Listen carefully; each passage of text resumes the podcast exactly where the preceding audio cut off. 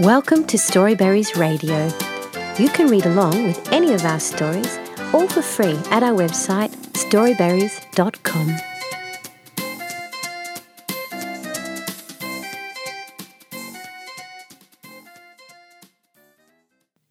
Jimmy the Cat and Gardening by Kati Melnichenko.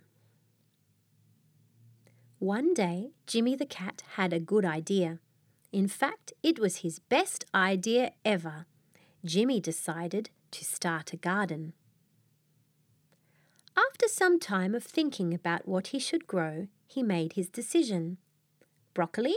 asked Bobbick the dog, puzzled. The reason for such a decision was simple. Flowers are boring. I don't eat them, explained Jimmy, planting the seeds. Does your soil contain worms? I've read that you need to put some of them in to make it better, said Simon, who was a very clever spider.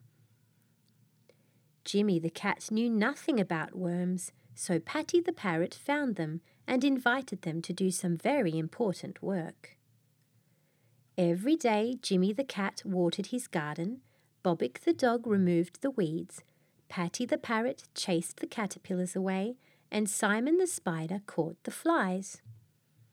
Soon the broccoli was green and ready to harvest.